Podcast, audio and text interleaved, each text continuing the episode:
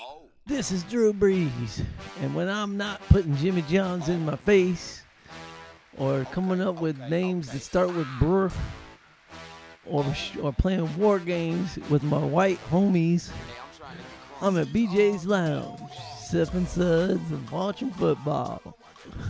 Who that?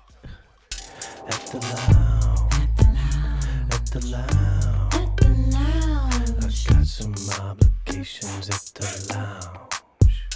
There's someone I gotta see. My boys are waiting on me. I got some obligations at the lounge.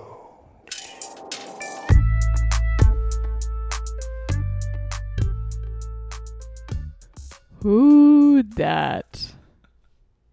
Hello, everybody. Welcome to our podcast, Obligations at the Lounge. What kind of podcast is this? Can't remember what we're doing. We started off as a true crime podcast Mhm. uh, involving history, drama, lore, Current events, family, current events. grief, Grief was involved. Uh, music. sometimes talking shit Yeah. and music. Social justice. Sometimes doing that too. Can we be every? What can be everything? Yes. BJ's. I mean, really. Well, you uh, never know what's going to happen in that day. You got to talk about it. That's true. I mean, when we sign in, we can be like, "This is obligations at the lounge." BJ's. Mystery edition. Yeah. This edition. What's a, what is this edition? Hoodat edition. The Who Dat edition. Welcome to football season, everybody. It is. It's football. Buckle your season. pants. I don't know what that means. I meant to say like hike up your pants and tight. I don't Yeah. know. I don't know what that meant. Well, we're undefeated. As you can see, I don't know much about sports anymore.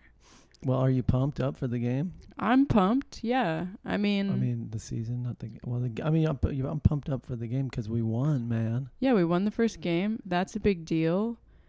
I mean, I really like sports in New Orleans. I am from the Chicago area, grew up super into sports then, but then as I got older, I was like, you know, people are kind of crazy about sports. Like, y'all need to calm down. Mhm. But then living in New Orleans, it's a lot less broy here.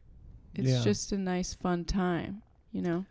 well, I mean, I mean, people are still serious about it as they can and should be, whatever. But I don't know. It just feels more right. well, as a- all you listeners probably know, Hmm. the Saints, um, you know, they have a very special place in the hearts of most New Orleanians because of Yeah. Katrina N- Absolutely, yeah. and you know the events uh, after that, and how then you know when we had very close to nothing here, Yeah, you won Saints- the Super Bowl. started getting fucking good. hmm And even like you know, it was like three years before they won the Super Bowl after Katrina, like- Right. but we made the playoffs. Yeah.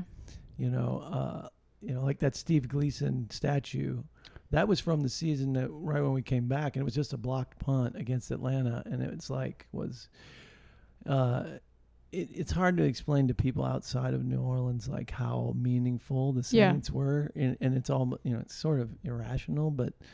Uh, like I, I, I could still get choked up talking about the Saints. But that's how sports are. It's like when you look at it in a in one way, you're like, okay, this is a game and these people are getting paid a lot of money to do this and you can l- nitpick it in all these ways, but at the end of the day, it creates this camaraderie and this energetic experience that is important and it brings people together, especially when you've been through fucking hell. Yeah.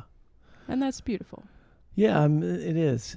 It, it there have been some beautiful moments, man. Like w- th- those collective vi- feelings, like when you're in the bar, if you're in BJ's or Vaughn's or wherever you're at, Yeah. um, and like something great happens, come you come from behind, you know, just like this last game, how we, we were able to pull it out and win. Right. Y- Fuck yeah, you know, and everybody's hugging each other and yeah, Mhm. and uh, and that's great. The the problem is is that, like I've had to step back from the Saints, from watching, like from getting too engaged. Because you're like screaming at the TV. yeah, like I used to scare my dog. Like my dog would Yeah. like run into the n- into the other room, My dad is definitely like and that like too. you know, and because I would start freaking out, Mm-hmm. and I'm like, well, this is you know, And I think there were maybe some PTSD uh, Oh, well, vibes going there. That's maybe possible. because that makes sense. um, you know I stayed during Katrina. Yeah. Um, whenever we interview Rebel, we'll get into that. Probably. Okay. Yeah. But uh, you know, and it, it uh, I don't know. I, I'm not sure about the PTSD thing, but it was intense. mm-hmm. Um, and uh, but feeling like so connected to a team. Um, and then you know, and then when they lose or when refs make terrible calls, and you feel, you know, like that That someone's cheated you. that or kind something. of shit. You Yeah. Know? And then it's like, why am I fucking? Why am I waking up? I'm like the next day I wake up in the morning and I'm still pissed. totally. You know, it's like, why am I doing this? It doesn't really affect my life. It probably d- is a little PTSD ish, Hmm. or maybe I think too. Sports are this thing that it uh, it allows people to express emotion when maybe in their other things that they're doing in their day to day life they're not, and so all of a sudden you're angry or you're sad or you're like joyous, all these things, and you're Yeah. like, why am I so overwhelmed by emotion? But I think it's just an excuse for us to feel those things. Yeah, maybe it amplifies the feelings you already have. Yeah, Um, but it also can, you know, if you're bummed out and your team's doing well, it can really bring you together totally. Yeah. um, and make you feel better. But in in terms of, I, I like how I'm doing. You know, lately because of being so uh, busy at the bar at the Mhm. lounge Right. while games are on, I can stay occupied with other things, so I don't have to watch the game. Like I kind of like hear what's going on. sure. And like, but I'm not like sitting there watching it the whole time, so I don't give myself the opportunity to start cursing and yelling and Yeah, like to- making an ass of myself You had to become and obsessive. throwing shit. Yeah. And like, you're like, what's wrong with this guy? Mm-hmm.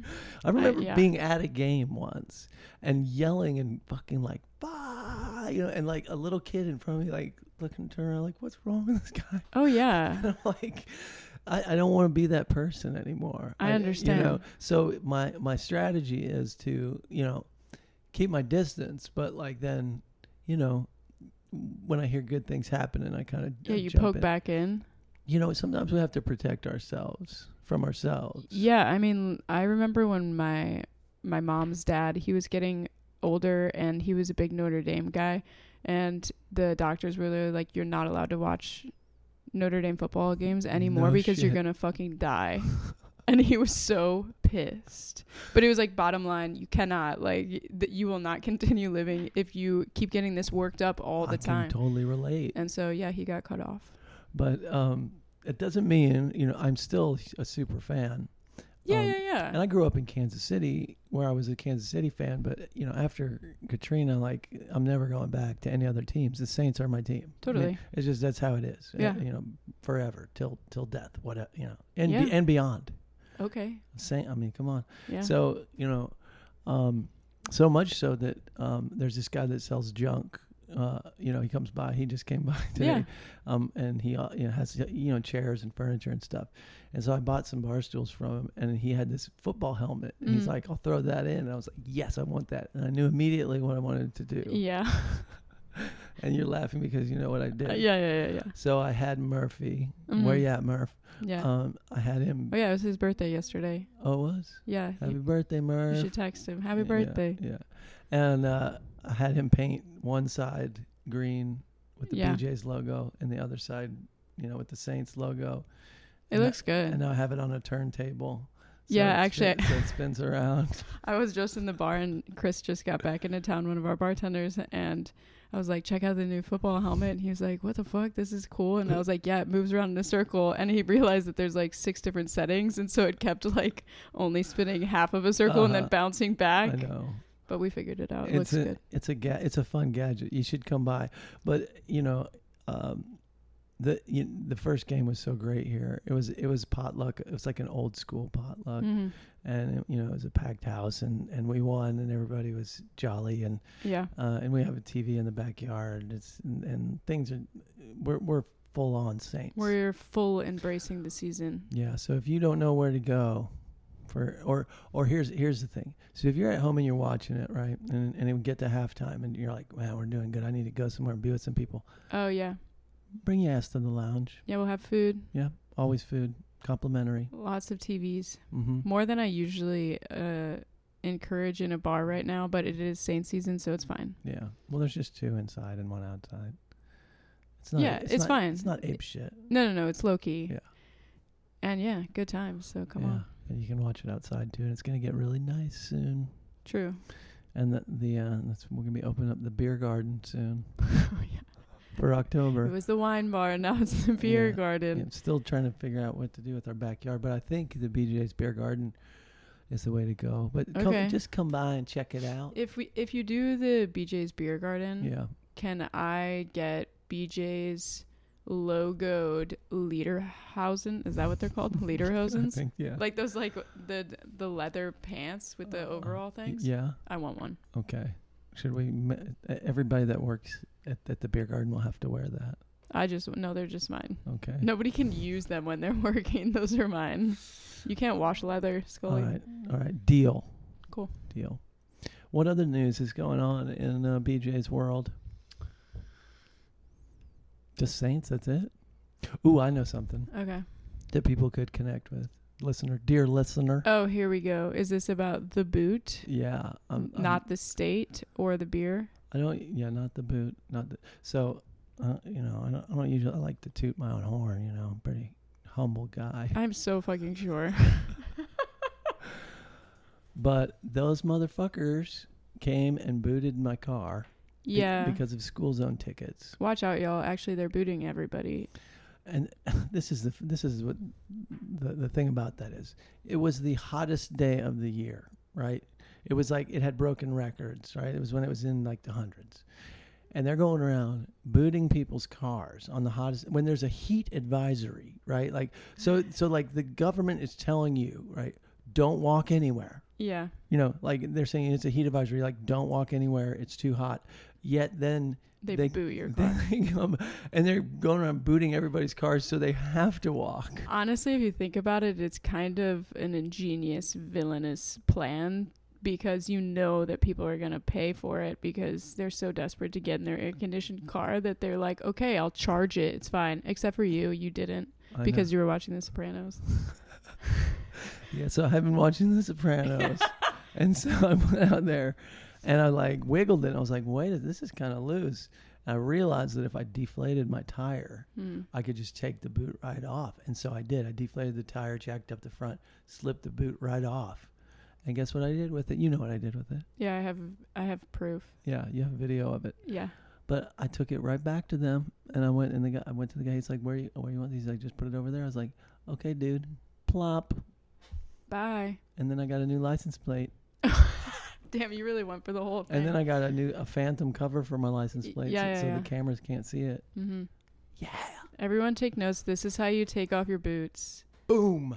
Easy. Just invest in a jack. Or Yeah. ask your neighbor. Yeah. I mean, they have to, to put it on loose enough though, because I went my a, a neighbor of BJ's, Chet. He their car got booted, Oh. and I go I went over there to try to do it, and it was on too tight, so I couldn't get it past the hub. Oh. So they they put this one on loose enough where I could get it off. I feel like you could always just use an angle grinder. Yeah, but you're not supposed to damage it or steal it. So that's why I returned it to them, and it's like, here you go. Because it Uh. doesn't say. doesn't- I was, I was just gonna say, well, look, dude, um, somebody put it on there wrong, and I took it off, and Yeah. here it is, and I'm not paying the ticket because I think this shit's unconstitutional. So you have to come boot me again. But here, I, it's not damaged, it's not stolen. But you can't find me anyways because I have a new license plate. yeah. Hello. Bye. So you know, just giving you all some tips there. I know that uh, pretty yeah, much maybe it'll work. everybody uh, in New Orleans, you know, no, I'm sure has had this school zone bullshit. Mm.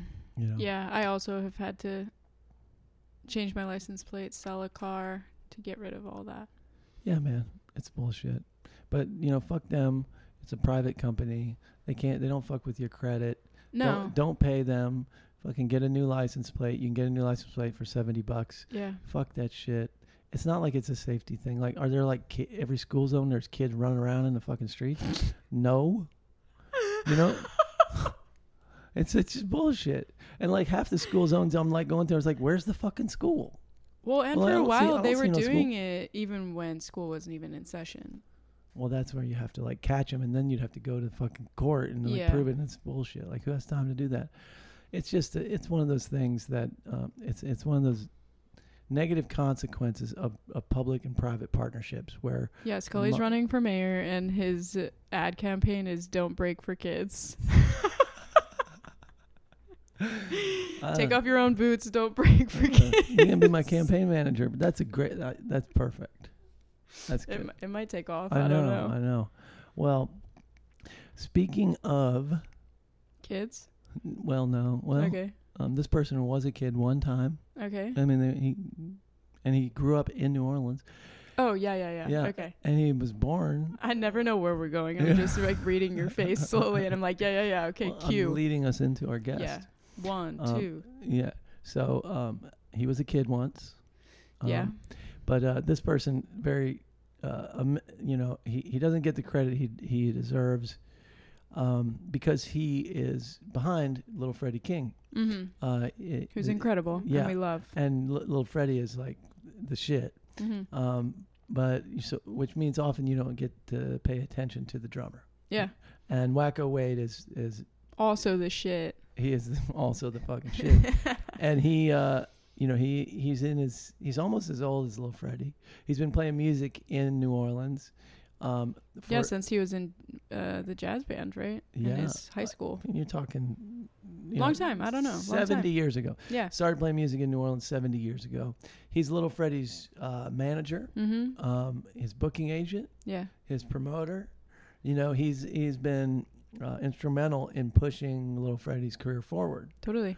Um, and he, you know, and he's also been instrumental in, um, you know, in keeping the lounge going. You know, with, with partnering up with us and, you know, making it, you know, Little Freddie King Museum. You know, it's Right. like this is where we honor Little Freddie. So, you know, there's just a lot of things about Wacko that I wanted to know, um, and we didn't even get into a lot of them. Like, you know, he's a, he was in Zulu. You know, he's a white yeah, guy yeah. He was one that of the was in first white Zulu. guys in Zulu. Yeah, Right. which is fucking killer. Yeah. Um, he uh, uh, we didn't we didn't get to talk about how he uh, accidentally backed up Charles Manson.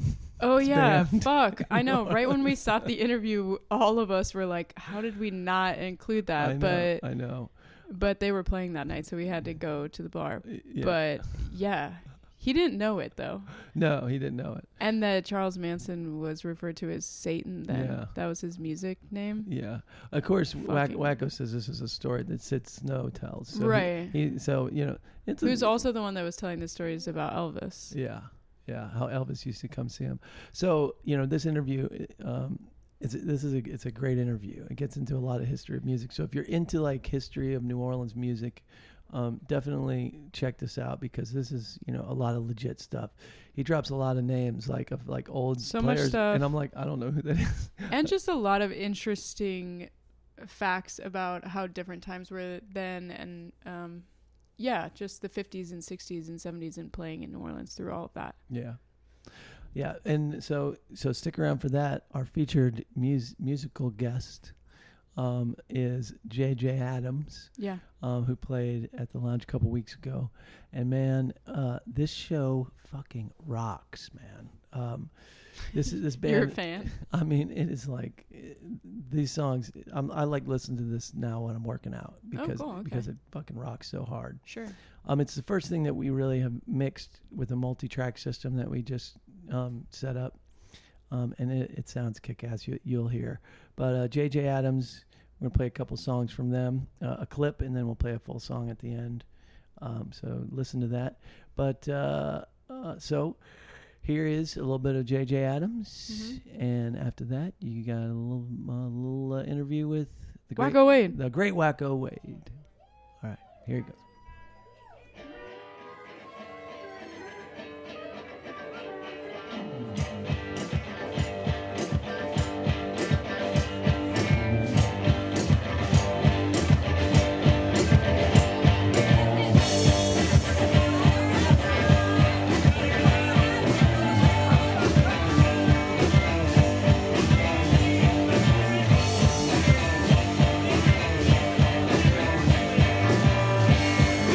Thank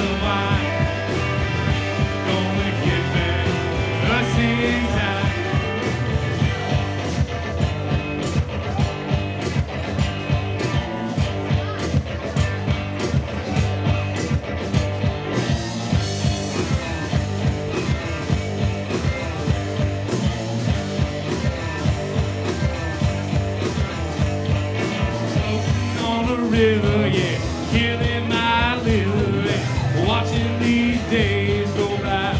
Smoking another pack in my beat up Cadillac, wishing that I would die. Lord willing, that we will ride. Only kidding, look back in your eyes. Look to see her in a bottle of wine. Gonna get back to us in time.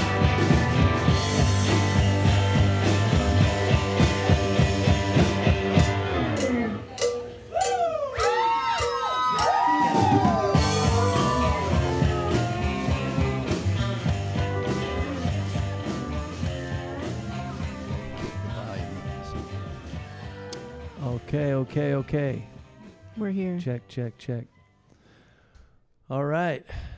You are, uh, uh, here we are with obli- We're uh, rusty. well, a little rusty, um, but also a little excited and maybe even a little nervous because, uh, you know, uh, I, we have a very special guest. Um, as stated before, we are here with Wacko Wade, the uh, Mhm. drummer for Little Freddie King. songwriter, manager, publisher, legend. You got it all. Mm. Did I forget anything? One call, you got it all. baby. Yeah, man. Um, I, I- but just before we get started, you know, I, I've always wanted to uh, interview you, um, you know, or s- or I, I've always wanted to see you on the cover of something because, you know, you know, we I, we love Little Freddie, of course. We got a mural of him on the side Of of, the course, building. yes. But uh, the more that I've talked to you, and the more I got to know you, uh, I've just you know there's there you have your own story. You know, like you you're a legit musician manager. Um, you you've lived a, a pretty uh, I- interesting life, and so that's why I wanted to talk to you. And I'm very happy that you're here, man. well, I'm here, brother, and uh, got a lot to tell you if you ask me. Yeah. yeah. well, I mean, for one, you know, this podcast is about New Orleans, you know, and it's about this neighbor, it's about BJ's, but it's about history. And we are particularly interested in what New Orleans, you know, what it used to be like here. And like, since Mhm. we are a music venue and we have a lot of good, you know, roots music, you've been playing this music since you were a kid, like since the 1950s, right? I started like in uh, 1959, 1960. You know, that's when I really got kicking. Yeah. But uh, I used to play in uh, these garage bands around the city. Uh huh. But that's one thing I'm proud of, uh, New Orleans, you know. This is my town, you know, concrete under my feet. I wouldn't move anywhere else. I've been around the world, you know, I've been 15 countries or whatever, but I'm always ready to come home, you know. But uh, yeah, I I started, I was, uh, I think I was around 18 years old. Well, you, you didn't you grow up? You, I think you said you grew up in the projects or something, right? Or, s- or Well, that's where the first band started, okay, in the St. Thomas Project. right? and uh, I started with the Night Owls. Uh, the Night Owls with Jimmy Hutchison, Glenn May, and Sidney Snow. Sid Snow, Sid Snow still playing bass, man. yeah. I had, I had a laugh when I saw his son was up on the stage, and I said, "Really, you, you Sidney's son?" yeah, and he's your he's your bass player, wacko. I said, yeah, and I, I brought him in the band, and I said, "Come on, man, let's see what you got, see your chops." But uh, Sidney was in the Night Owls, and uh, Monty Carrington was the lead singer, and we were just a bunch of teenagers playing the dances. Yeah, Sacred Heart, Redemptus Dance, St. Anthony Dance. They, they had like 10 major bands around that time, you know? they had the Jokers, the Counts, the Spades, the Sparks, yeah, and it kept going on. So it was really competitive. yeah. Sure. But, but they, were, they were really back in the time in 1960, 61 in there, they were white boy bands, you know? Mhm. The brothers weren't in the band Right. because civil rights came in in 1963, and New Orleans was behind the curve. Of course, we always like five years late in anything we do. Yeah. I was looking into that about Oh, yeah. the segregated bars and everything, and then uh, I saw that it took until like 1992 for uh, the city to make it illegal to have segregated Mardi Gras crews. Oh, and that was until like I didn't know. the 90s. really? Yeah, I mean Wow. the the segregation in bars obviously was Yeah. Um, well, the street, Bourbon Street, you know, is all segregated, and all that switched about, and it was slow 67, 68. Uh, the street, Bourbon Street, really turned, um, you know, multicultural uh, with the meters coming in. oh sure yeah The meters came in and played Ivanhoe Bar in the corner, yeah Mm. a bourbon, and I can't think the crossing street. But uh, mixed everything up. they, they first they started there. So they they were they the the Ivanhoe bar or whatever was. Yes, sa- Carly Ivanhoe. they said, you know what? These guys are too good. Like, Yeah. like, like, Oh. I know they're not white, but goddamn, they No. are so good. Why don't we have yeah, them here? Oh, yeah. Basically, they were so good. They Yeah. just there. They had to look past it. But you know, race. it, it was very friendly time, you know, when I played in those those bands because we used to play these dances, and Cosmo Matassi had his little studio, and he would find these artists, you know, like Mhm. uh, like uh, you know uh, Lloyd Price, you know, uh, Ernie Cato, all those cats, and he would record them, and uh, like Oliver Morgan who shot the Lala, and he would record them and give them. 45s he Mhm. give them a stack of 45s to, go, Right. to go out and sell. And so that they used to call, like the bands, you know, like my band, the Night Owls or the, s- the Jokers, Yeah. you know, can we come play Germania Hall? You know, and so they'd love, you know, we loved to have those guys because they had a WTIX was playing their song on the radio. So we brought them in as a guest star Damn. and they would sell their little s- 45, you know, for like $3 or something. Tix FM. Yeah, WTIX. I was- love that station. yeah, that was a major station back then. Uh, the heavyweight then was uh, Jim Stewart. Jim Stewart was the head DJ there, Uh-huh. Okay. and uh, he promoted rock and roll and New Orleans music. And this is 50, early, f- late 50s This- and 60s. And This is uh, the uh, early '60s. yeah. I w- Okay. I, went on. Um, I went on a, one of Jim uh, Jim's tours on the Gulf Coast with uh, Frankie Ford. Frankie Ford first made Sea Cruise, and uh, uh, he was promoting him, and so we put a band together and we traveled all up and down. That was like a number one hit, wasn't Yeah, it? it was, sea uh, Cruise. They had a place, Gus Stevens, over there by Biloxi. It was a big nightclub, you know. And in fact, Jane Mainfield was playing at the club, uh, Club Stevens, you know. Mm. And uh, when she left the club, she was driving back to New Orleans, and that's when she had that accident, and lost her life, you know, Wow. on the old Chef Mature Highway. Wow. That old highway used to fog up at night. Anytime the the nighttime come, off of the lake came the fog, and, Yeah. it, and it closed that Highway 90. Well, that's before there was fucking seatbelts and shit, too. And Oh, we- yeah. Everybody's dying Never in a heard car of a accident. seatbelt. but anyway, you know that's that's when uh, I started with those type of bands, and uh, I moved on to R and B bigger bands with horn sections and B three organs, and then uh, I finally Ricky Castrillo was playing at Dixie's um, with the, his band over there, Ricky Castrillo, and uh, something happened. He left that band, and Paul Varisco took over and the Milestones, Paul Barisco and the Milestones, they took over playing. And then uh, Ricky called me up and he said, I need a drummer. So we put another band together called the uh, Dead End Kids. and then That's good. the Dead End Kids. So we knew uh, we knew Al Belletta, famous jazz saxophone player. Right. He played alto sax. Mm-hmm.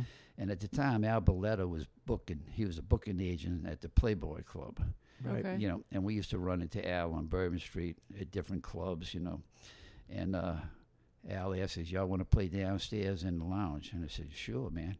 So we signed the contract for a year playing in the lounge. And Al Belletta's group played upstairs. They had a, a beautiful jazz quartet, you know. Uh, Walter Payton and, or well, Walter Payne, I think, played bass. And Mm-hmm. I mean, they, they were off the chart, you know. So was that the standard thing uh often was to have house bands like that? Like you would come and you'd play every yeah, week or we, we played. Yeah, we played. Uh, I think we only got one day off. It might have been Monday. Oh shit. Okay. Yeah, Damn. we, we played. It was a full time job. yeah, we played. Oh yeah, it was a contract job. It was Yeah. really good money, and we played till they closed up, And then the big thing with, with the club was that we used to leave the club with you know two in the morning, Right. and we'd walk around the corner on Bourbon Street because the club was located on Iberville, All right. across the street from Felix's Oyster Bar. Right. Okay, and uh, we'd we'd walk around the club, and all the musicians knew we had a gathering spot where we used to Sure. go Okay. and we used to go to Papa Joe's, which All was right. down the street. And Papa Joe's jam session started at three in the morning. It went from three to eight.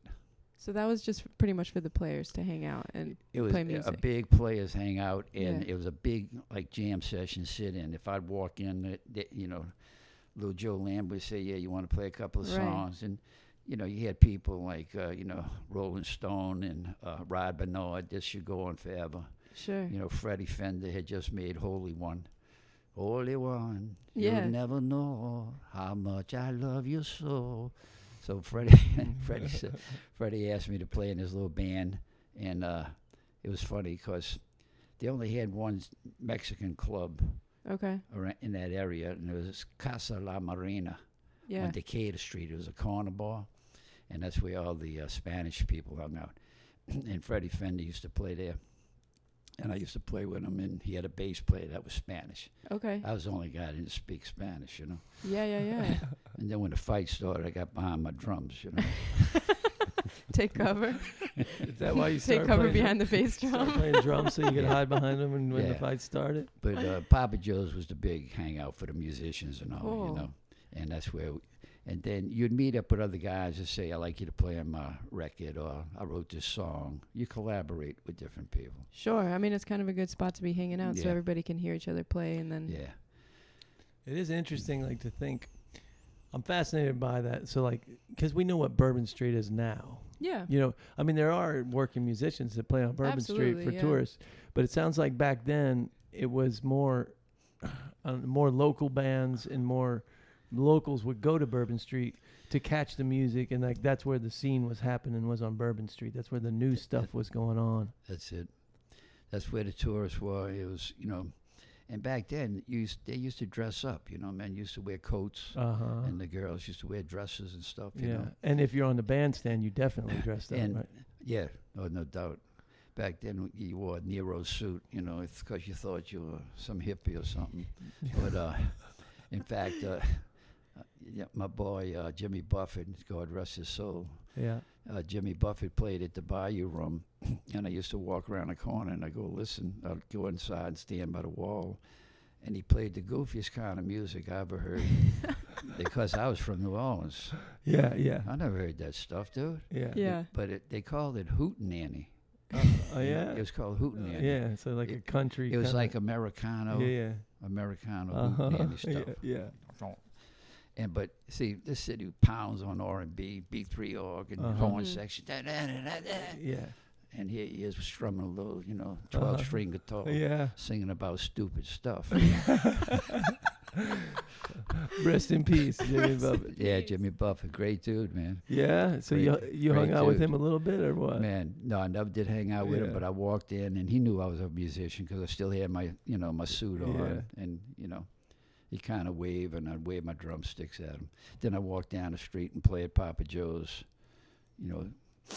So it was, And yeah, you said said you you uh, in your bio I was reading there was that one story that sounded r- really kind of scary actually was when you were invited to play in the segregated club and you you were the only white kid or uh, you you're and you're like unloading your I I forget who it was it was Hu- Huey Piano Smith or yeah, something yeah, I'll run it. I'll run it down for you. yeah, run it Uh, down for me. the um, my mother worked at WBOK, okay, which was a black radio station in New Orleans, okay and uh, she was like a, a manager or something. But anyway, she worked the Okie Dokie show. They had a big DJ back then called Okie Dokie. mm-hmm. He had that deep voice.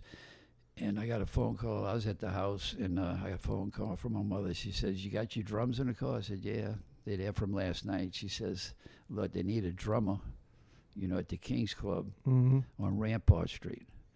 And I said, "Rampart Street, dude. You know, I don't go down there except to buy my shoes and buy some broken cymbals from the pawn shop." yeah And she said, "No, they need go over there right now because they need a drummer."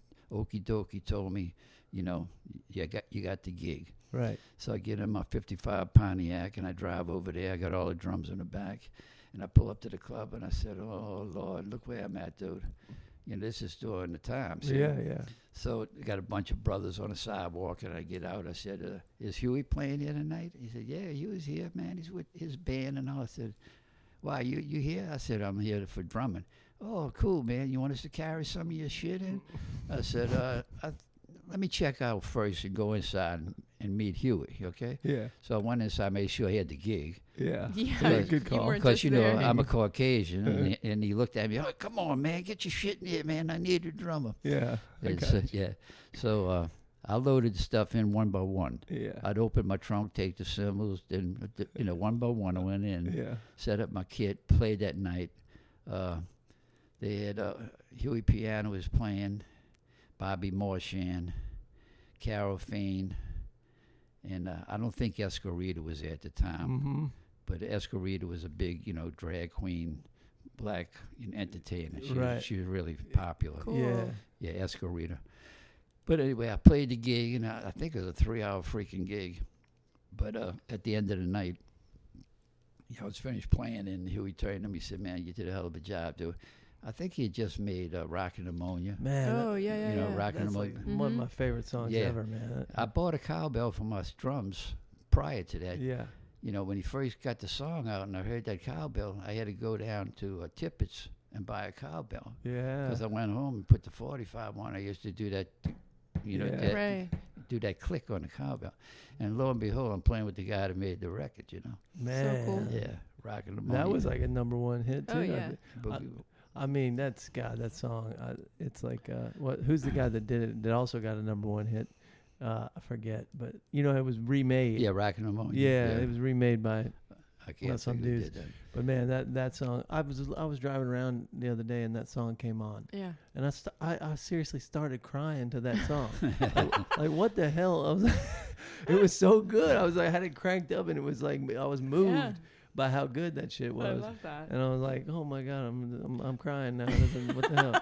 To, to rockin' pneumonia." Rockin' pneumonia. cool. But he, he had a big show and it was packed. And I believe it's called the King's Room, but it's on Rampart Street. So at the end of the night, I had to pack up my stuff, and, and all the brothers came on the side and they said, Man, you play a good set of drums, bro. We'll help you carry this shit to the car. And I said, All right, dude. So they all grabbed a piece, you know, we That's walked cool, out to man. the car, put it in the car, and uh, they thanked me for coming. yeah. 'Cause Did, it- did you- you, play with them Now- ever now- again? now, the deal was, you know, I wasn't supposed to be in that club. That's what I was Right. gonna say. Yeah. I wasn't supposed to, if, I, if the cops came, I was going to jail. God, it's crazy. Yeah. A white dude in a black club didn't go, you know? Right. Were most of the clubs, uh, like on Bourbon Street and the French Quarter, were most of those white only clubs at that time? Yeah. Yeah. Yeah. They had a hot spot on Canal Street across from the Jung Hotel. And I think it was called the Monkey Bar. Okay. That's where Mac Rabinac started. Sure. At the Monkey Bar. Yeah. And Papoose, the guitar player. But they played on that corner bar. They're pretty regular. and uh, behind there, they had a club called the uh, Peppermint Twist Club. Okay. That's a good name. Up Duba, up dee ba duba. All right, all right, okay, okay, okay. Yeah, the Peppermint Twist Club was about it. Then across the street they had Willie Pep. Willie Pep had a ballroom across the street, so there's kind of a little music circle Sure. in there. Yeah. Willie Pep was the uh, world champion, boxing champion. Whoa. Yeah, light lightweight champion of the world, and he opened a bar across from the Jung Hotel. And was he from but here? uh, Canal Street was popping back then. yeah. It was popping. You dressed up to go to Canal Street. Sure. So, when you're playing around with these guys, so this is an. ex- I mean, it's got to be so exciting to be in a music scene where you're seeing these guys, you know, that you're playing with, get hits like number like national, international hits. Like Yeah, yeah. the the music scene in New Orleans at that time. Like you're you're just playing around. I mean, can you imagine like like if we're at BJ's right and we're like all these bands that we that play around the neighborhood, you know, and the, and then it's like Yeah. National like- hits. Just like like every few every year you get these these you see these guys that- and then they're on TV and you're like Mhm. I was just playing with that guy. yeah. I mean we we see some of that you know, with like bands that have been playing around the neighborhood for a while getting popular, for sure. but not like number one hit fucking popular. Yeah. You know, Yeah. like I mean, that must have been just so exciting uh, to be out there in that music scene playing with all these people, and all the, one one day they're like an average, you know, musician, and then like the next day, all of a sudden they got a fucking number one hit, and you know they're Well, it- going on well, TV. I guess did it change much? I mean, it feels like were they still gigging around town even after these songs got It, uh, picked up? music back in the early 60s or fif- or 50s, it was uh, regional music. It was Right. regional. Oh yeah. And you see, Philadelphia had their thing, okay?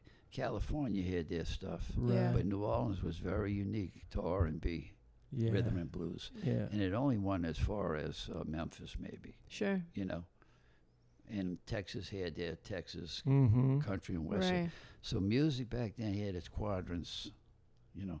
So their 45s traveled around the region because like WBOK and maybe Memphis played their stuff. But the ones that really popped out of New Orleans were like Fast Domino Right. and uh, Lloyd Price. Mm-hmm. Lloyd Price killed them. See, you know, he left. He lived in Kenner Right.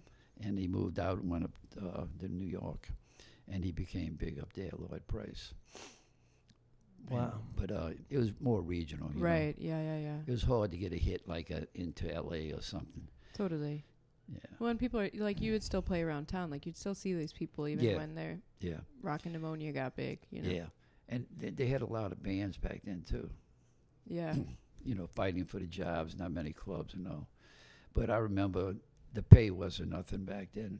I used to play across the river, and uh, uh, Ro- uh, Roland played over there. Mac Rabinac played over there.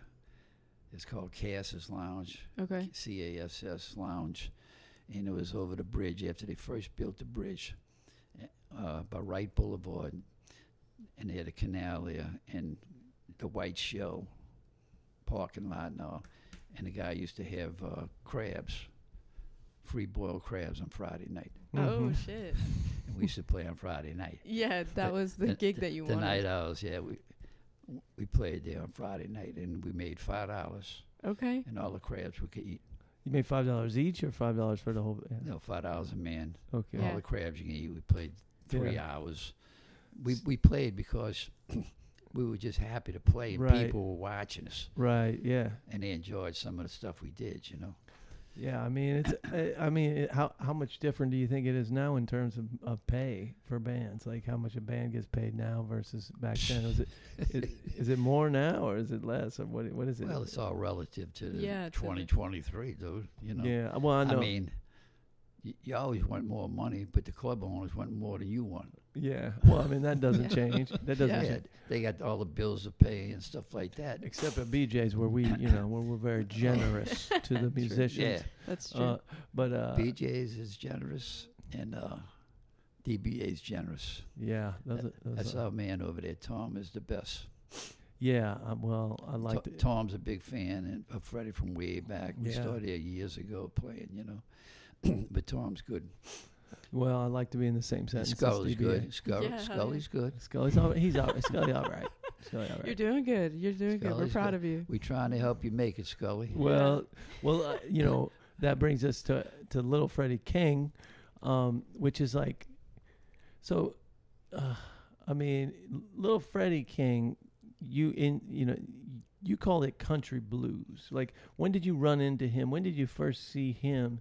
And be like, ah, this guy. I like this guy. I like what he's Yeah, doing. this was the early '90s, right? Yeah, 93. Okay. I ran into Freddie in 93 at a, at a mechanic shop where he worked. right. Tell us about He was a that. mechanic. yeah. Okay. put generators and alternators and fooled with cars at a car shop.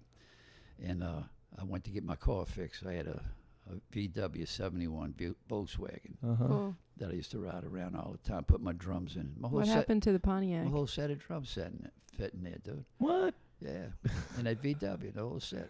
Wow. Bass drum on the front seat, all the stuff in the back seat. But uh, that's where I first met Freddie, and uh, he was uh, working a bench, and he was all dirty, full of grease.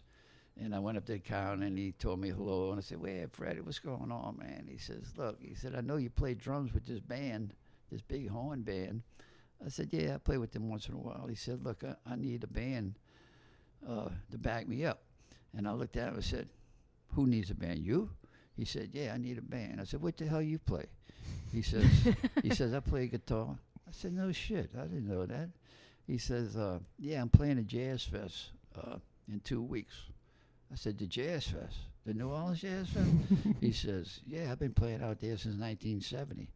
I said, Holy Moses, dude, that's when it started. He said, Yeah, I first started out there with Percy Randolph and me. Percy blew harmonica and I Right. played guitar and we played at the little gazebo stage. Uh, We really started in Congo Square. We used to play five stages all day and we'd alternate stages. They'd move from stage to stage Right. during the whole day. Yeah. But anyway, he said, "Yeah, I'm playing out there. I need a band." I said, "Dude, uh, look, you think you could bring your guitar in tomorrow, and uh, let me hear what you do? Because I don't know if I can follow you. You know, I'm used to these guys with horns and B3 organs blasting Mhm. my head off." so the next day, he comes down the street with his guitar on his back, riding his bicycle. Brum, comes to the shop, and I was there. Still Yeah. on that bike, huh? Yep. And uh, he came in and plugged into the amplifier. They had the amplifier at the at the place, and he started playing. And I said, "Holy Moses!" I said, "Dude, you got a drummer." He says, "You know, you think you can find me some other people?" I said, Uh. "Yeah, I'll, I'll get you some people. Don't worry about it." yeah. But that's where I first met him, and uh, to listen to him play at that time in s- in '93. Yeah. You know, he was on top of his game, man, because he was a young guy Mm-hmm. hmm back then. You know, Yeah. And wh- why do you call it country blues? What, what's it, what's That's- country no, about it? it's gut bucket. Gut bucket. It's gut bucket. It's the lowest denominator you can go in the blues. Meaning it, it yeah. does change key and stuff a lot, and it's it's you know well, it's just slow down, you know. it's rhythm more rhythmic.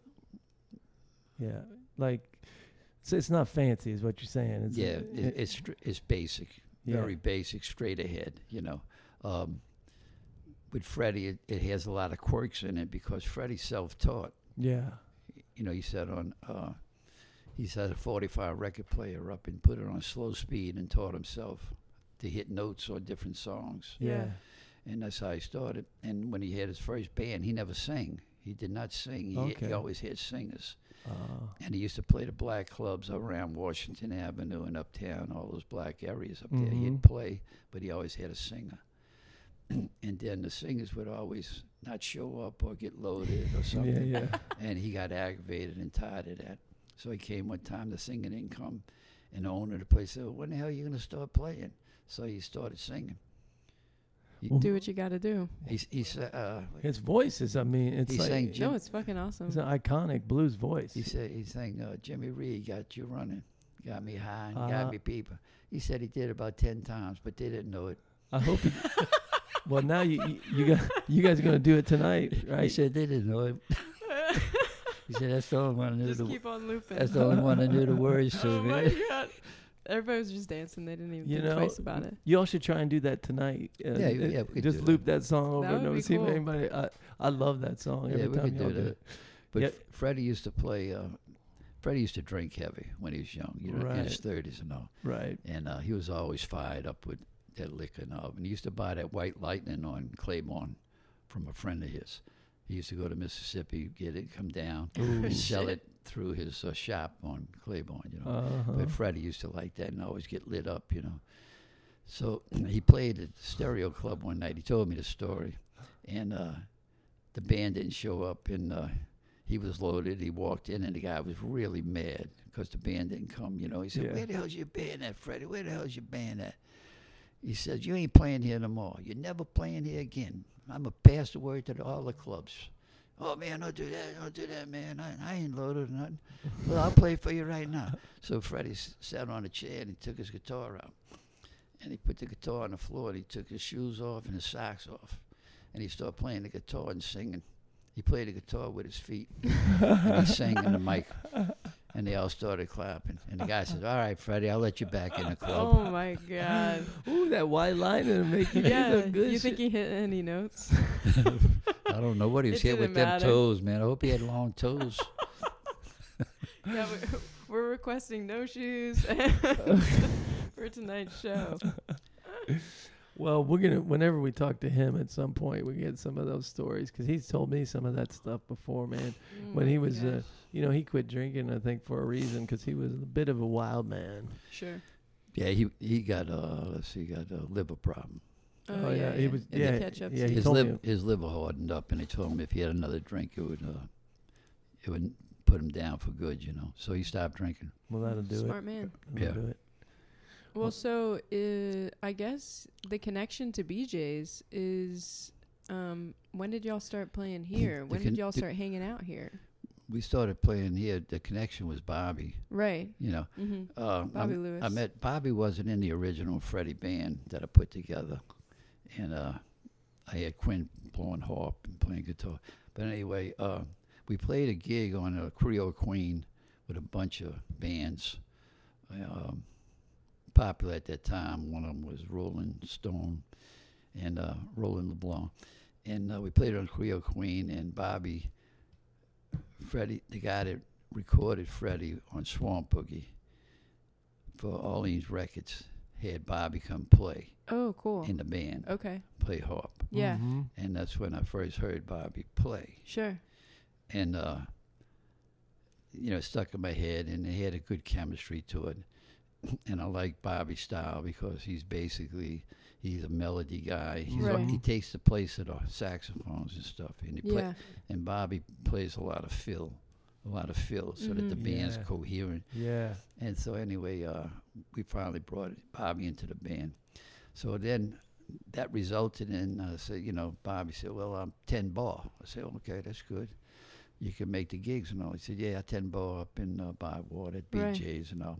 So I came up here to see Bobby just to talk to him about different stuff and Yeah, gigs just to we hang had and out, all, yeah. you know.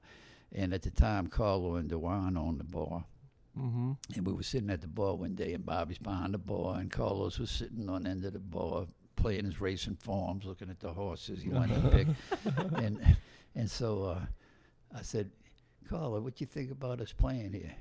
He said, Well, man, uh, that's kind of dicey, but you know, y'all could practice here. You want to practice here? I said, Sure. Yeah, we'll practice. Can we do it like once a month? You come in here and work on some songs with Freddie and all. And then uh, Carla said, you know, I wouldn't mind if you just put a tip jar out if somebody wanted Cool, to throw yeah. a dollar in the jar and all. But, you know, I can't throw any money away and all because, you know, Mm-hmm. because of the situation. So we started coming here and playing on a Friday once a month. Oh shit. and we okay, call cool. it we call it practice. Yeah, yeah, yeah. But you, but it was a Friday it's practice. Yeah, it's Okay, practice. yeah. And we put the bucket out and we, and we do staples on the telephone poles. We, night. Okay. We had BJs. I mean, you promoted it. we had BJs. Yeah. Okay. We practiced it. at BJs. That was yeah. That was basically uh, Carlos's way of not having to pay them. Absolutely. yeah, we yeah, we practicing at BJ signs all over Bywater, but uh, that's how we got started. So we've been here a good while. We've been through, you know, Teal had the place right. a while, and then passed it on to Scully. Mm-hmm. Cool. I love that. Yeah, I'm. uh, I I don't. I think, you know, Little Freddie playing at BJ's has established it as a place where music happens. You know that that he they started that. You know, Yeah, there wasn't music B- before. BJ's BJ's is world known. it is. Okay, I'm telling you, it's world known. Oh yeah. Because when we go, you know, like I said, we've been to 15 countries, and we did TV shows, Yeah. interviews, we did tons of magazine articles back in the day, Yeah. you know. And every time we start off with, our home base is BJ's Right. Lounge, That's where we practice. Burgundy. You know, yeah, Yeah. That's, that's what we probably we never would've put that in there. but but all the articles started off with, you know, where Yeah. where can they find you in New Orleans? BJ's Lounge. That's awesome. It's n- it's Yeah. nice to know that it's like in the history books in some sense. it's it's all Yeah. over. Yeah. It's all over. It is. I'm always looking. I, I'm, they just keep writing about Little Freddie, man. It- I mean, it's it, he's his career. You know, it just seems like, you know, boy, it's the, in the past what ten years. There's been there was a time when Little Freddie had a bike accident and he was Right. out for a little bit. Ooh, that was rough. We were, it, was. It seemed like. I don't know. We just without having little Freddie here, it was weird. And then there, and then there was a time that you were out for about a year, because you was sick Yeah. and they had different drummers playing with Little Freddie, and you know nothing against these other drummers, yeah, it just but wasn't the same. it just was not the same, Right. man. Like you guys are, are like so connected rhythmically um, that I, I- that's when I realized how good of a drummer Wade was. Mhm. When I was like, there was all these drummers filling in with Lil- with little Freddie, and I'm like, nah. I'm That's like, not "What- how I remember. I'm like, it. what's going on here? Yeah, sure. And then when you came back, I'm like, yes, yes. And it- you know, listening to you play, you the, know, yeah, the, the it's- train was moving now. yes, yeah. I mean, it, The it's heartbeat. it is the heartbeat and it's it, the the complexity of listening if you, you know it doesn't sound as complicated as or as difficult as it is when Right. you're listening to it because it is that gut bucket stuff Yeah, it's got bucket blues. but so- man when you're riding that that you that ride cymbal th- that with the beat and all that and and you know I'm and other drummers I'm you know that hang out and, and come to the show they're like god damn listen to that you know like when you come and listen to the Freddie like listen to Yeah. Freddie but t- but take some time and listen to the drums too It's a vibe. because it is some serious shit Yeah. and uh and you guys together I But mean you what- trying, man? What you trying to do? Swell my head up, dude? well no, I don't want to do that too Oh, much dude. now. I don't want to do that all, too all much. I am Are you is trying to steal him or something? I'm just playing a hard driving beat for him to catch, you know. yeah Because Freddie changes meters and he, he jumps timing and he does crazy stuff, especially when he takes a ride. You know, he's never coming back in. yeah You know, so you know, I, I finally it took years to discipline him to to the bass drum. You know, uh-huh I said, man, whatever you do, you hear my bass drum beat, you, you drop your note right on my beat, and you're back in the flow. Yeah. And I don't care what he's doing. I'm still playing that four time, and Yeah, he's yeah. oh, whoa, then yeah. boom, he comes right yeah, back. in. yeah. So, all right, dude. But it took a while to do that. Yeah. Yeah. When the learning first each the other. first couple of gigs with him, and he'd, you know, he'd jump time and then reverse it. I almost. what, what the hell happened there? Keep you on your toes. What the hell constantly. happened there? Yeah. Oh my Well, that's God. why Little Freddie King is so fun is because he does stuff you know like that. You know, it's not like that just simple straight. You know, uh, twelve bar blues. It's there's there's some things happening there, and that's why it takes a bass player. You know, like Robert Snow now who plays bass. Mhm. It took him a little while to, to Yeah. latch on to what Little Yeah. Freddie's doing. Sure. because his changes don't happen at the you know in the same 12 bar format that, Yeah. that most blues does Well, that's probably why y'all still have fun playing with each other after Yeah. all these years, because everybody's keeping each other on their toes, or Yeah. Freddie is rather. Uh, getting back to BJ's uh, legacy out there, yeah you'd be surprised at the people that come into this place. You know, that eventually call me up because they went to BJ's and heard Cool. us. You'd be surprised. That's Yeah. awesome. Yeah. I mean, out of New York, a TV crew was doing the food show and they brought the Yeah. camera over here to catch Freddie. Oh shit! mean, yeah, stuff yeah, like that. yeah. You know, Condé Nast, the magazine for the rich people on Mhm. boats and all, they came here and did a photo shoot. I mean, you'd be surprised at Yeah. the people that know, BJ, let's go see Freddie. And they come here and um, the other one was, um, well, I was thinking of the show Austin, Texas. What is that, Austin City Limits? Oh, we yeah. had a cat come in. here. I, I tried to get on Austin City Limits with Freddie, you know. yeah It never worked out, though. Well- Aus- Austin's a weird town, you know. We play Anton's. yeah We played there about 3 Mhm. times in Austin. And uh, now we kind of cut back on the traveling now because of Freddie's age, you Yeah. know, my age, and all. Yeah. I'm not up to planes and all that stuff. well that just means more for bjs man you know That's it. We're That's happy it. to have you. Yeah. we had we had B, we had little freddie and wade uh two times a month over the summer hmm uh, which has been kick ass september we got Same thing. yeah and tonight and then in two weeks we got Yeah. the, the end of the this uh the summer of, of little freddie over here You have two chances in one month. Don't fuck up. Yeah, she, yeah, she's talking to the listener. Not I'm to you. talking to the listener, not Wade. If, if you're listening. yeah. Um, well, shit, Wade. All right, I enjoyed it. Yeah, man, uh, that was good stuff. Uh, we love you. I'm looking forward to the show tonight. yeah, I was sleepy before this, but now I'm ready to bartend. Yeah, There you And- go. and now and now you got to help me go clean up the the office. Yeah, we got to go get that ready for the king, man. Yeah. Yes, the Yeah, it's king's a room. mess in there. Got to get the king room going. Yeah. All right. Well, let's go do that. All right, thanks for having me. I appreciate it. Thank All you so right, much. wacko. This has been amazing. Take care, man. Good.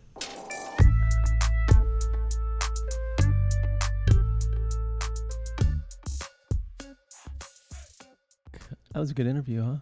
Yeah, um I enjoyed every second of it and I have so many questions. Yeah. What kind of questions? More so not even for Wacko, more so just for us that we need to look into. I mean- about all of these bars that I guess they're venues too. I mean, at least back then that don't exist anymore. Yeah.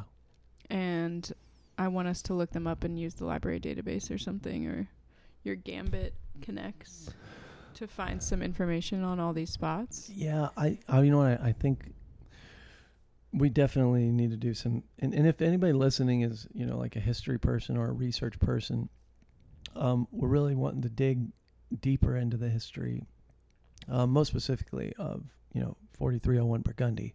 Yeah. You know, BJ's and really dig into the history of of the, this corner um, or this block.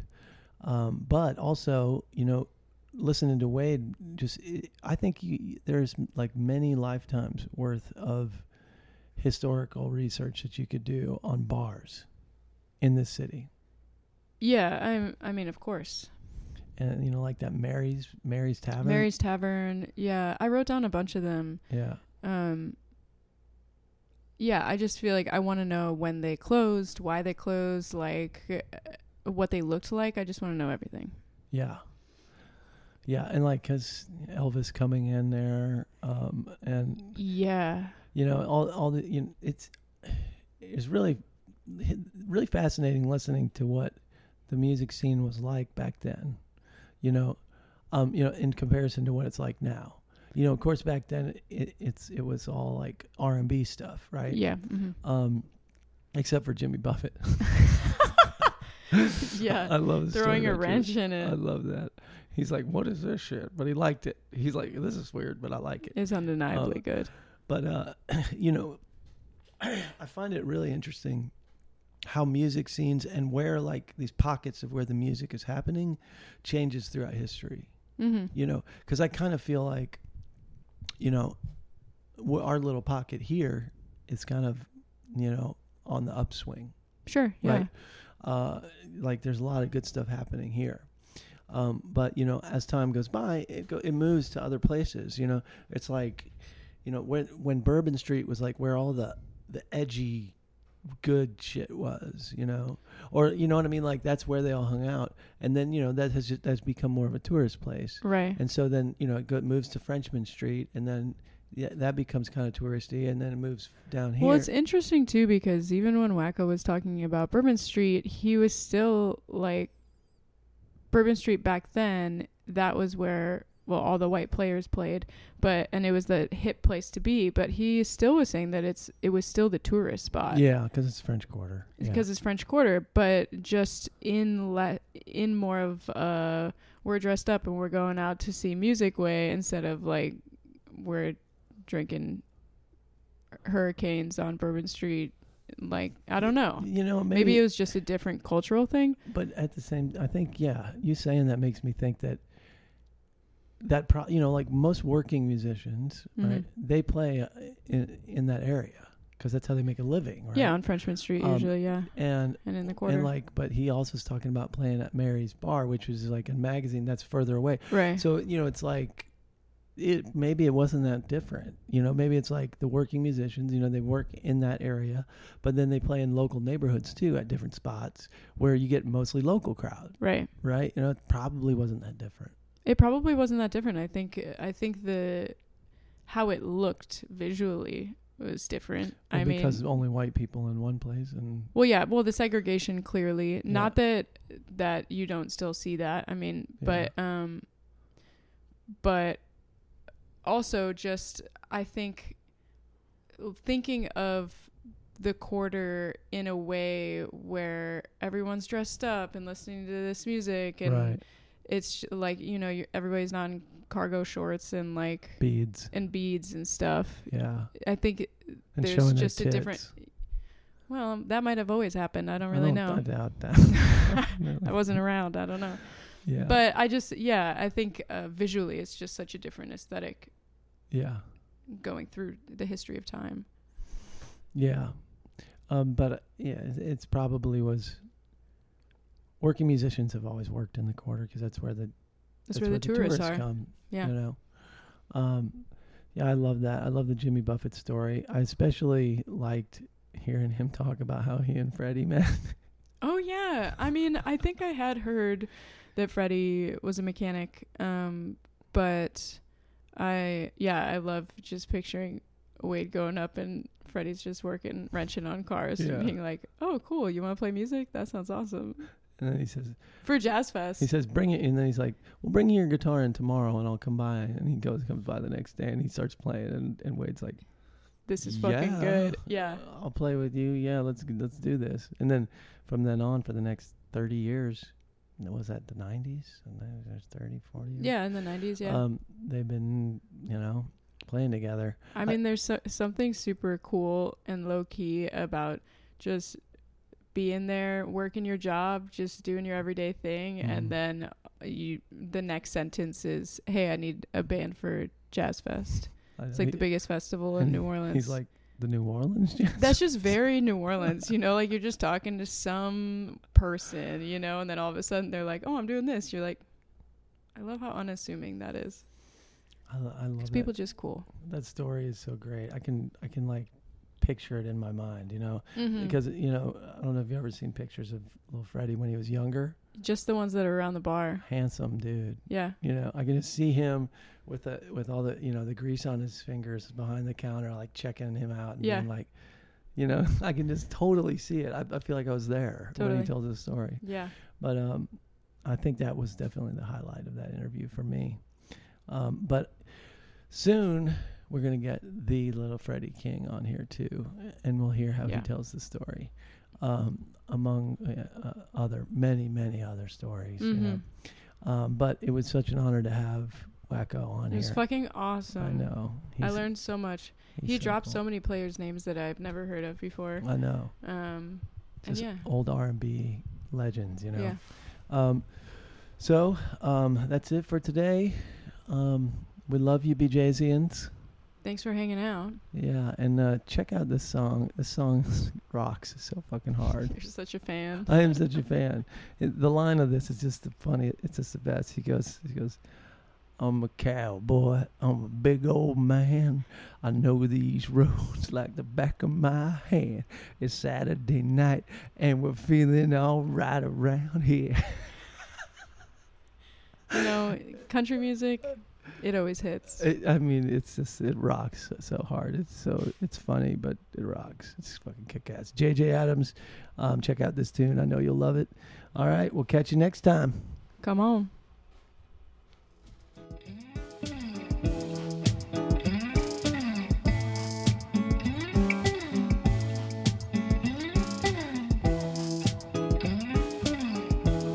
Do you wanna stay in? Do you wanna go out? Can you tell me?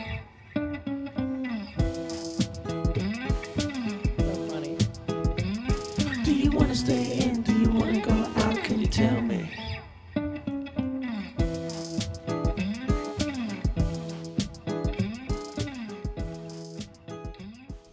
Yes, you are correct. That was not JJ Adams. Damn, JJ Adams sounds so good. that is actually uh, some segue music that me and uh, Teddy Lamson Daddy. did um, to intro into our calendar. So we're gonna do the calendar, and then you're gonna we're gonna play the JJ Adams for you. I'm trying to find the calendar right now. Okay. Well, I do know who's playing Friday. Okay. Well, I Little can't Freddie focus now 'cause now because King. now my brain is just going serotonin release. Love you, Ted. Love you, Ted. That's all my brain's Yeah. doing. Well, Little Freddie King's playing Friday the 22nd. Okay, we love Little Freddie too. So when you come for that, listen to the drums too. Uh, for real. Yeah. I, mean, I mean, the guitar is great to listen to, and Little Freddie's you Um, and know, Bobby. iconic voice. And Bobby Lewis is, I mean, but since we listen to Wade, come. and Mhm. ju- Like, For, a Come. song, for a song, just listen to Wa- Wade, what he does on the drums. It's amazing. Um, also excited. What's on s- that Saturday, the 23rd? Saturday the 23rd, 9 p.m., which really means 9:45. the Whip Appeal and We Hate Lindsay. I love the whip appeal. I love We Hate Lindsay. Wow. no, I don't know. I just felt like we couldn't just leave everybody out. It has to be even. You know you do. Whip Appeal? And Wade Hate Lindsay. I do. They're both great. Yeah. Yeah. That, that's a great matchup. it's going to be a party show. Come on now. And you know what it is? It's the first day of autumn, also. oh, I'm going to be out of town. It's an autumn autumnal equinox show. First day of fall, whip appeal. and Are you we- going to gather up a bunch of leaves and then throw them all over everyone? Yeah, I think- duh. It could be fun. And and like do like uh, wear like Um, I don't know where you're Pagan- going, but I can just tell it's gonna be weird. pagan nude, half nude pagan outfits. Why are you always? First of all, Oh, I uh, don't what's up know. with the nudity every time? I don't know, man. If y'all could see what an eye roll looks like, Just need to grow up, I guess. I don't know. Anyway, don't make the pagans take on all of this. pagans were nude a lot, man. pagans are fucking cool. Yeah, they didn't hardly wear any clothes. so uh, there you go. So Save me. take that. take that. Um, oh, and then what's and then the next Friday is so killer. We're the next Friday. Oh, we're skipping all these. Okay, the next Friday, the 29th, Little Death and Mango and Big Leather. So Little Death is Will Gantram's band. You know Will Gantram? Well, they haven't been they they took a break for a while, and but, Okay. but they're back. Great fucking band. One of the, the best uh, lyricists um, in in town, definitely. So s- you need to see that, and he curated that. So um, Mango and Big Leather, I don't even know, which I love that. So I said, Will, Cool. I say, Will, I trust you. You're a badass. You pick the other bands. And so that's going to be a great show. Cool. I'll be working. Come and on. then the next night, what's that? Amigos de Samba. Ooh, That's look always out. a good show. Uh, Yeah. Um, I was just talking to Ricky um, from TV Poleshine. Mm-hmm. Um, he said his highlight of the entire summer was when he saw Amigos de Samba Oh, wow. at BJ's about a month ago.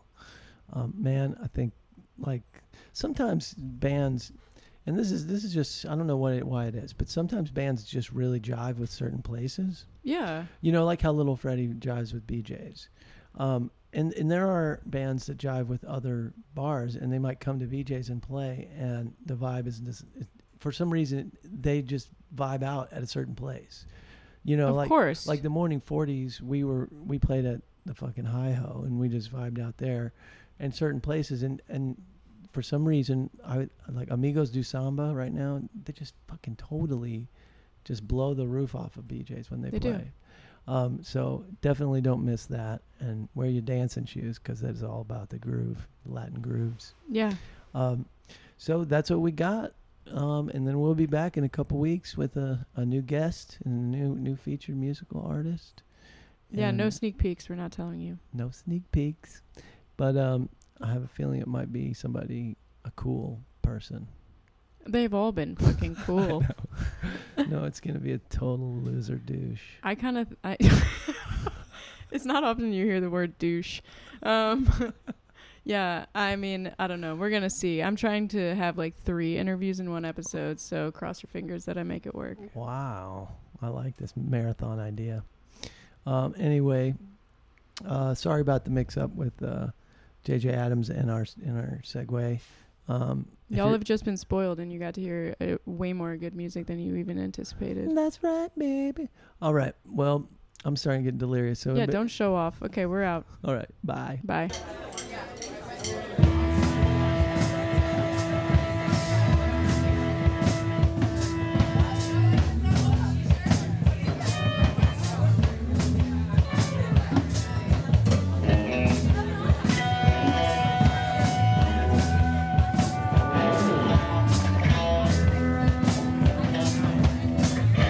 Thank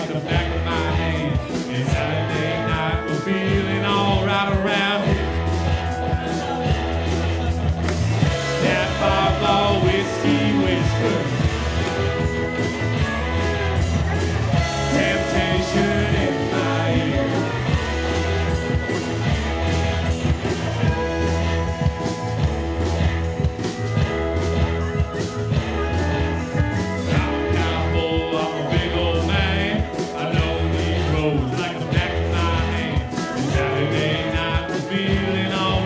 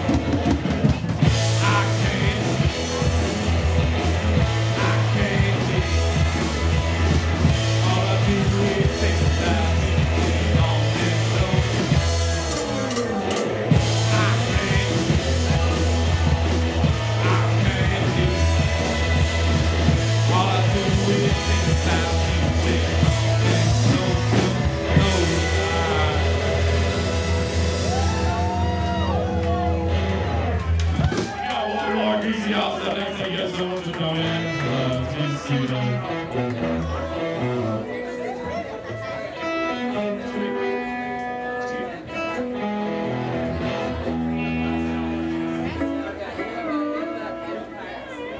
Anyone's gonna be a singer, hands up. An old man's trying to sing your heads up.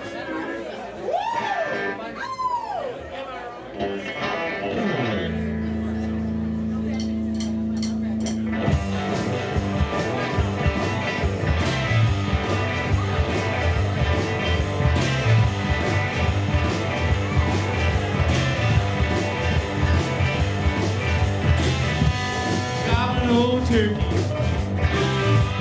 Making my own turkey. Do your same thing.